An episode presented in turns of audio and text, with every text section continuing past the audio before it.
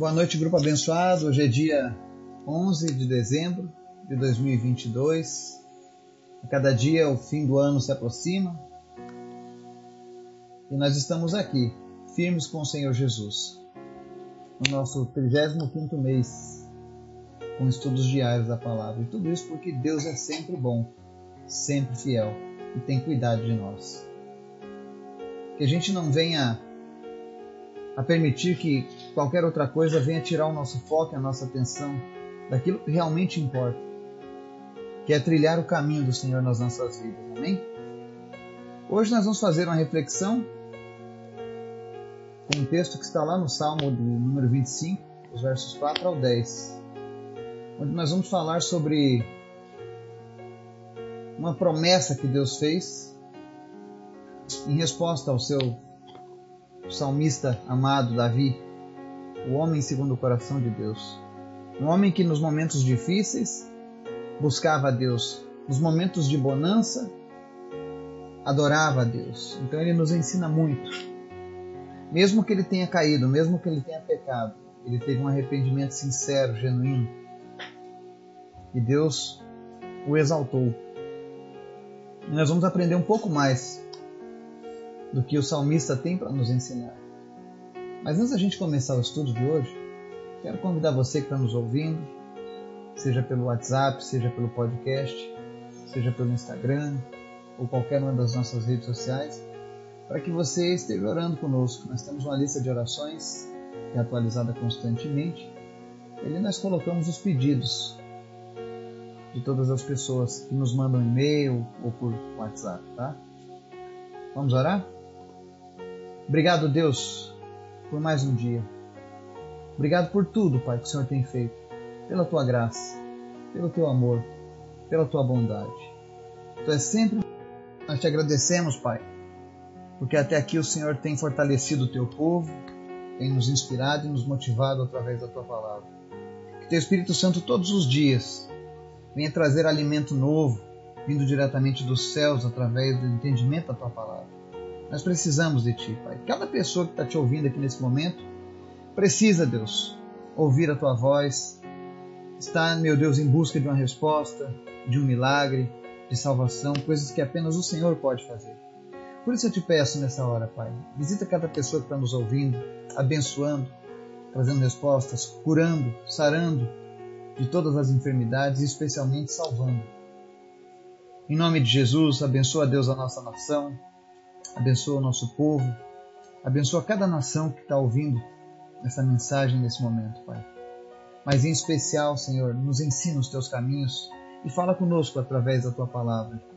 No nome de Jesus. Amém. Estudo de hoje, Salmo capítulo 25, versos 4 ao 10, diz o seguinte: Mostra-me, Senhor, os teus caminhos, ensina-me as tuas veredas Guia-me com a tua verdade e ensina-me, pois tu és Deus, meu Salvador, e minha esperança está em ti o tempo todo. Lembra-te, Senhor, da tua compaixão e da tua misericórdia, que tens mostrado desde a antiguidade. Não te lembres dos pecados e transgressões da minha juventude. Conforme a tua misericórdia, lembra-te de mim, pois tu, Senhor, é és bom. Bom e justo é o Senhor, por isso mostra o caminho aos pecadores. Conduz os humildes na justiça e lhes ensina o seu caminho. Todos os caminhos do Senhor são amor e fidelidade para com os que cumprem os preceitos da sua aliança. Amém? Aqui nós vemos o salmista, mais uma vez, buscando intensamente Deus em sua vida diária.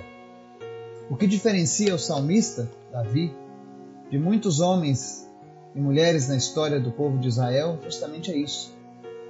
Davi não era sacerdote, Davi não era profeta, mas ainda assim ele buscava a Deus com todas as forças, ele ansiava por Deus, ele tinha um desejo, ele tinha uma inquietação no ser dele que ele sabia que somente Deus podia preencher. Talvez seja por isso que Davi foi um homem tão abençoado. Porque Deus achou graça Davi.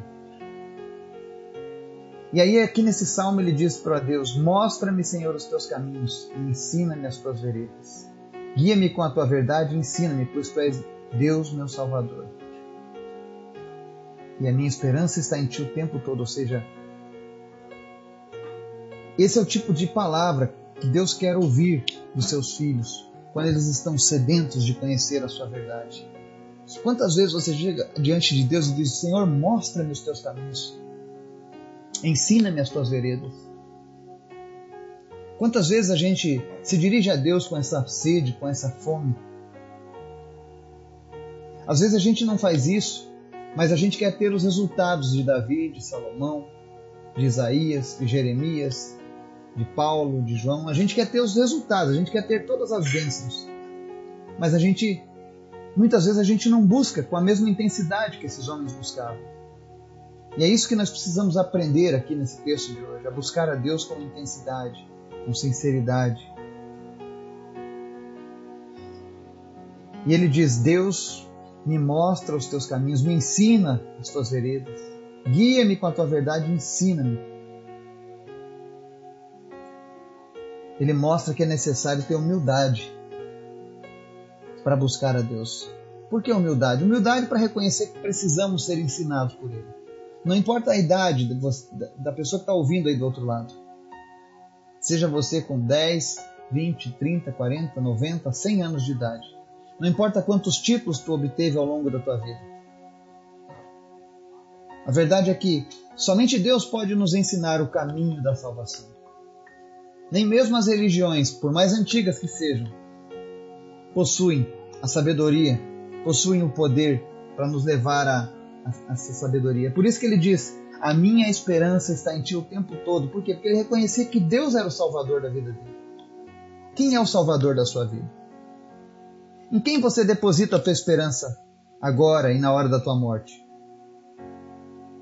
Porque a Bíblia nos ensina a depositar essa esperança apenas em Deus e a ninguém mais. E aí ele segue. No verso 7 ele diz assim: Não te lembres dos pecados e transgressões da minha juventude. Conforme a tua misericórdia, lembra-te de mim, pois tu, Senhor, és bom. No Novo Testamento a gente tem uma visão expandida disso, onde mostra que o Senhor ele não apenas perdoa os nossos pecados, mas ele se esquece daquilo que nós praticamos quando ele nos perdoa. É por isso que nós devemos nos arrepender sempre diante do Senhor e buscar ele para limpeza dos nossos pecados, das nossas transgressões. E quando ele nos perdoa, de fato, está perdoado. E por que, que ele faz isso? Porque o Senhor é bom. Inúmeras vezes o salmista repete: O Senhor é bom. Os escritores da Bíblia repetem: O Senhor é bom, porque Deus é bom. O problema é que nós não queremos aceitar a justiça, nós só queremos o amor. Mas a bondade de Deus ela envolve justiça também. E não é uma justiça apenas punitiva, mas é uma justiça, como que a gente pode dizer, seria socioeducativa. Quando Deus está tratando conosco, é porque Ele nos ama. Quando a mão do Senhor pesa sobre as nossas vidas, quando estamos no pecado, quando estamos cometendo algum engano, é porque Ele nos ama. É para nos trazer de volta, porque Ele sabe que nós somos teimosos e que de outra maneira a gente não entenderia. Por isso que é bom você compreender a vontade do Senhor o quanto antes na tua vida.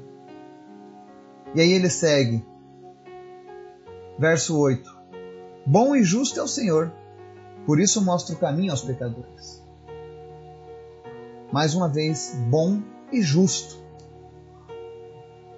Por que, que ele é bom? Porque, mesmo sendo pecadores, o Senhor está disposto a nos resgatar, a nos redimir. E por que justo? Porque ele entende que por um homem entrou o pecado, mas por um homem também todo o pecado foi redimido. Entrou através de Adão e Eva, mas foi redimido através de Jesus. E ele diz aqui: Por isso mostra o caminho aos pecadores. Que caminho é esse que Deus quer mostrar aos pecadores? O caminho hoje se chama Jesus. A própria palavra de Deus diz que Jesus afirma: Eu sou o caminho, a verdade e a vida. Ninguém vem ao Pai senão por mim. Então, Jesus, de fato, é o caminho necessário para que os pecadores encontrem redenção. Eu e você. E todas as pessoas do mundo. Afinal, a palavra diz que todos pecaram e estão destituídos da glória de Deus.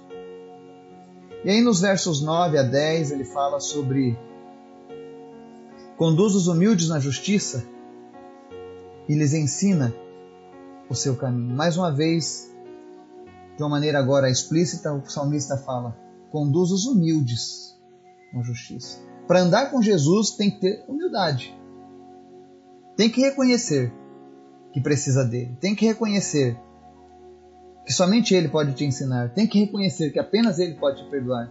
Tem que reconhecer que você é falho. Tem que reconhecer que se você não estiver com ele, você está amaldiçoado, destinado à perdição. E não existem palavras que possam minimizar isso. A verdade é essa: quando eu e você nascemos, dos nossos pais, nascemos sentenciados pelo pecado a uma maldição eterna de sofrimento. Eu considero isso algo terrível. Mas a palavra de Deus me diz que Deus, com seu grande amor, nos oferece remissão para essa condenação. E o melhor de tudo, eu e você não precisamos pagar nada. Mas para que isso aconteça, seja humilde e Deus vai te conduzir na justiça e vai te ensinar cada vez mais esse caminho. E aí ele fala no verso 10: Todos os caminhos do Senhor são amor e fidelidade. É interessante que ao longo da história sempre levantaram pessoas que pregaram a Bíblia pela, pela metade. Geralmente dando ênfase apenas numa coisa e ocultando aquelas que não são tão legais de se anunciar. E se eu fizesse isso, eu seria alguém que estaria transgredindo contra a palavra do Senhor.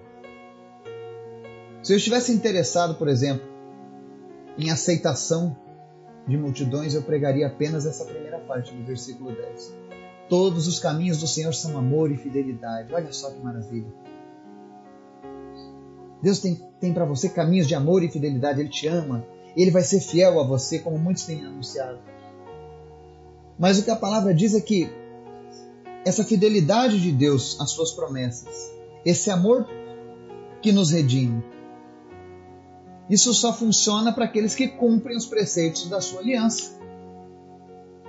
Não adianta nada eu falar da boca para fora e no meu íntimo, no meu coração, no meu caráter, nas minhas atitudes, eu não demonstro cumprimento da, da aliança com Deus. O que é aliança com Deus? É todos os dias você se voltar para o Espírito Santo. É todos os dias você falar com seu amigo Jesus, o seu Salvador. É você fazer como Davi, Senhor, mostra-me, Senhor, os teus caminhos. Isso mostra que nós estamos cumprindo os preceitos da sua aliança. Mas se você não está cumprindo esses preceitos, como você quer exigir de Deus fidelidade? Ah, mas a Bíblia diz que Deus é amor. Sim, Ele é amor, mas Ele é um amor que está envolto numa justiça. Não é um amor tolo, é um amor justo. Um amor justo que recompensa aqueles que abandonam o pecado, que abandonam os embaraços dessa vida para viver com Ele. Que a gente possa refletir nisso.